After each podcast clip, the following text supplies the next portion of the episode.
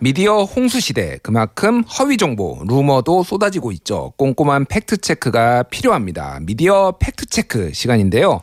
팩트체크 전문 미디어 뉴스톱 선정수 기자와 함께합니다. 안녕하세요. 안녕하십니까. 예, 한 달 전쯤에 뵌 것 같아요. 그렇습니다. 예, 네, 굉장히 오랜만에 뵀습니다. 아, 그러네요. 네. 회사에서 뵙기가 힘들어가지고. 그렇습니다.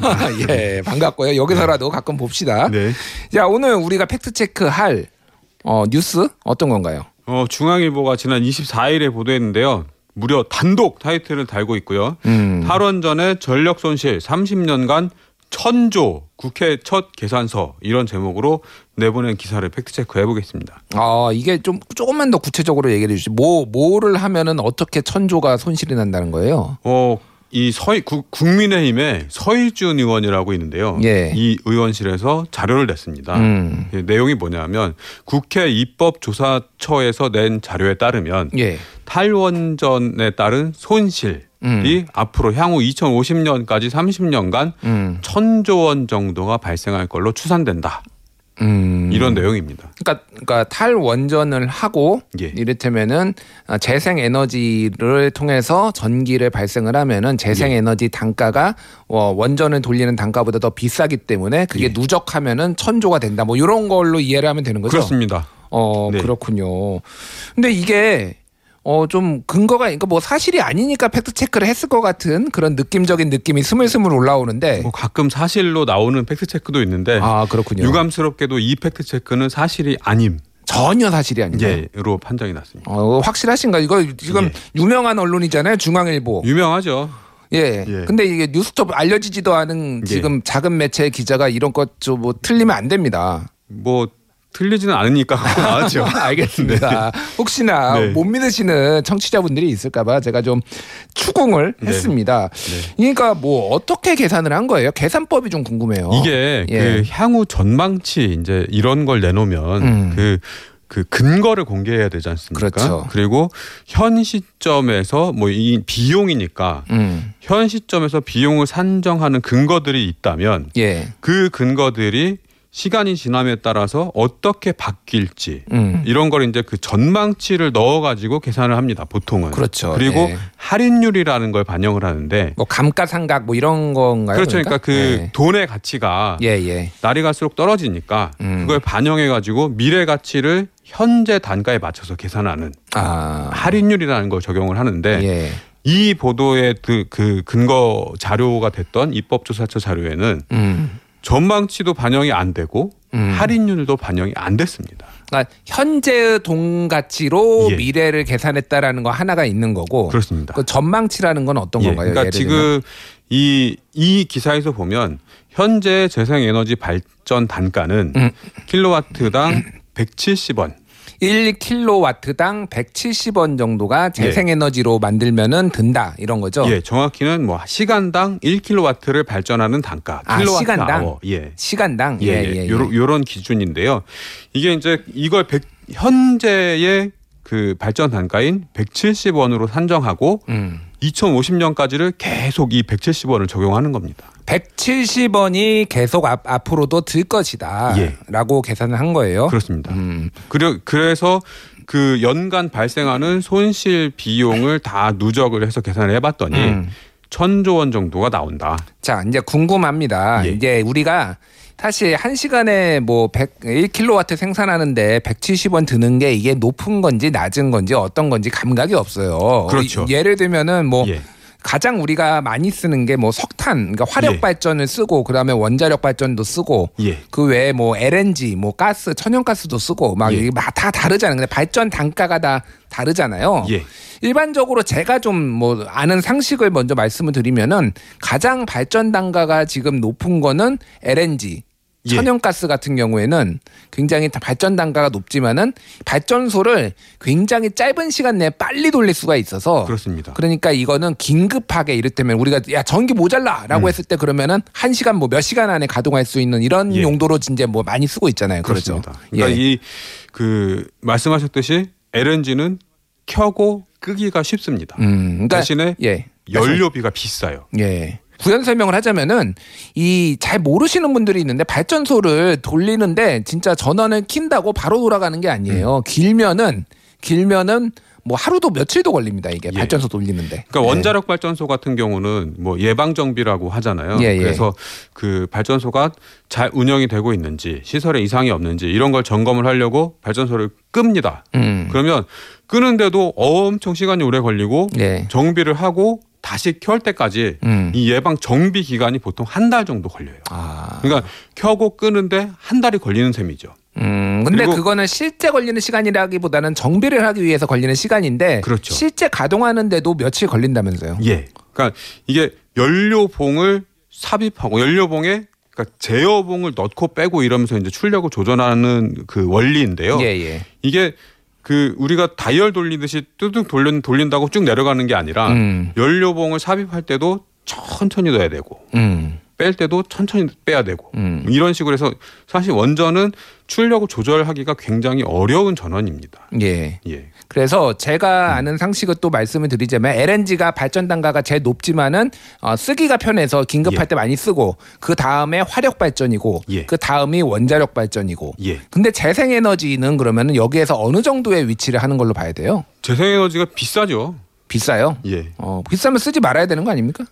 쓰지 말아야 돼. 뭐 그거 이제 그 당장 비싼 거 쓰지 맙시다. 이제 이런 논리도 있어요. 이제 그 이 지금 비용만 놓고 따지는 분들. 그러니까 경제적인 그 측면만 놓고 보면 재생에너지는 비싸지만 전 세계적인 추세가 우리 이대로 온실가스를 배출하면 지구가 망한다. 그래서 이제 그 2050년 탄소 중립 이런 목표를 국가마다 설정을 하지 않습니까? 이게 이제 세계적인 추세고. 이 탄소를 배출하지 않는 전원은 재생에너지밖에 없는 거죠, 사실상. 그러니까 비싸긴 하지만 상대적으로 비싸긴 하지만은 지금 우리 지구 온난화, 기후 위기 때문에 탄소를 줄여야 되는 절박한 상황 그리고 2050년까지 탄소 제로를 만들어야 되는 이런 전세적인 약속들 뭐 이런 것들을 지키기 위해서는 어찌 됐든 재생에너지를 지금 늘릴 수밖에 없다. 뭐 이런 상황인 거잖아요. 그렇습니다. 알겠습니다. 이제 대체적으로 좀 요 정도 상황이라는 걸 이해를 하시고 그럼 재생에너지가 아까 전에 1시간에 1kW당 170원. 1kW당 170원. 죄송합니다. 그 정도가 되는데 이게 그러면은 2050년까지도 똑같이 이 정도 비용이 나오나요? 어떤가요? 지금까지 추세라는 게 있었을 거 아니에요. 그 재생에너지가 보급된 지가 좀 상당히 됐는데요. 이 발전 단가만 놓고 보면 굉장히 극적으로 낮아지고 있습니다.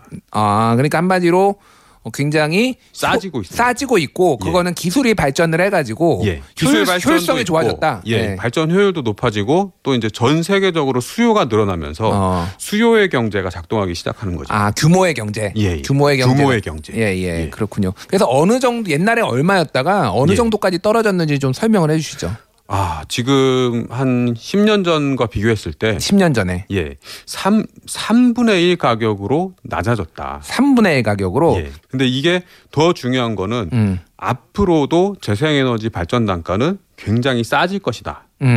그리고 지금 2020년 기준으로 미국의 태양광 발전 단가가 원전의 발전 단가보다 싸졌어요. 원전의 발전 단가보다 싸졌다고요? 아니 원전은 원래 발전 단가가 낮은 걸로 이 어떤 장점이 있어가지고 그동안 써왔잖아요. 그런데 이게 그 후쿠시마 사고 이후로 안전에 대한 비용들이 굉장히 높아집니다. 그리고 그 신규 원전 건설이 각종 안전 규제가 세지면서 공기가 지연이 돼요.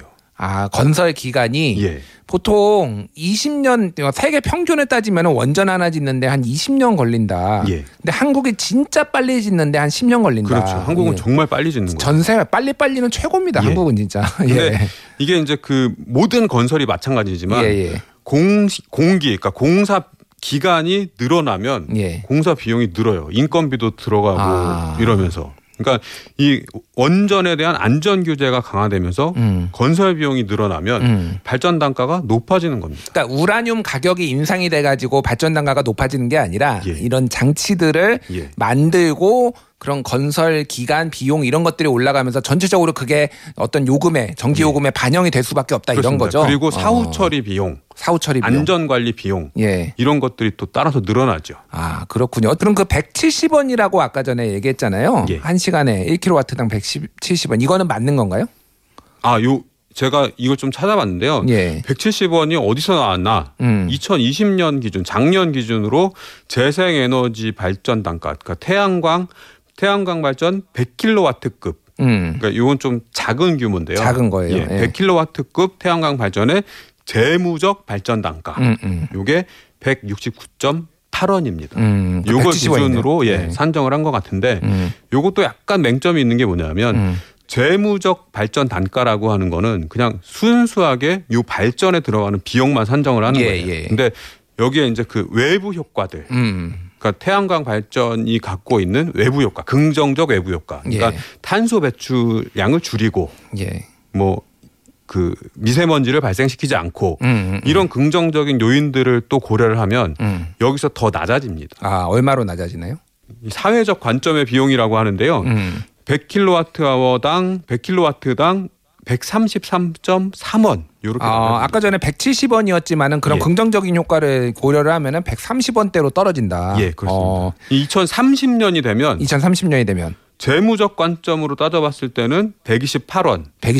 예, 그리고 사회적 관점으로 따져봤을 때는 106원까지 낮아집니다. 106원까지. 지금 170원이었던 예. 게 2030년이 되면은 10년 예. 뒤면은 106원까지 낮아진다. 예. 그리고 여기에 또 무슨 비밀이 있냐면 예. 규모가 커지면 커질수록 발전 단가가 낮아지는데요. 3메가와트급 태양광 발전소의 발전 단가는 예. 2030년 기준으로 봤을 때는 71원까지 낮아집니다. 71원이면은 반토막, 그러니까 절반도 안 되는 건데. 그렇죠. 그러니까. 예. 그러니까 이거는 한마디로 얘기하면은 재생에너지의 비용이 많이 든다라는 예. 거를 전제로 하고 가장 안 좋은 뭐 재생에너지의 불리한 수치를 인용을 해가지고 지금 보고 이 기사를 썼다 이렇게 봐야 되겠네요. 그렇습니다. 왜 그랬나요? 의도적인 왜곡이라고 봐야죠. 왜 그랬나요? 중앙일보는? 중앙일보가 이렇게 그 재생에너지를 공격하는 건 사실 어제 오늘의 일이 아닙니다. 예. 저희가 팩트체크도 한번 했었는데요.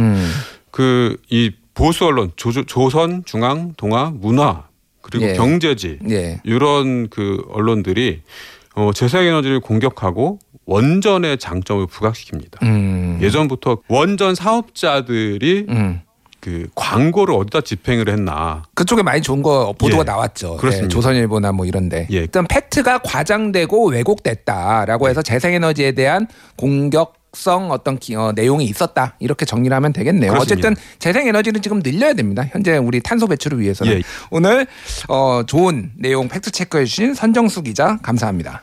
고맙습니다. 예.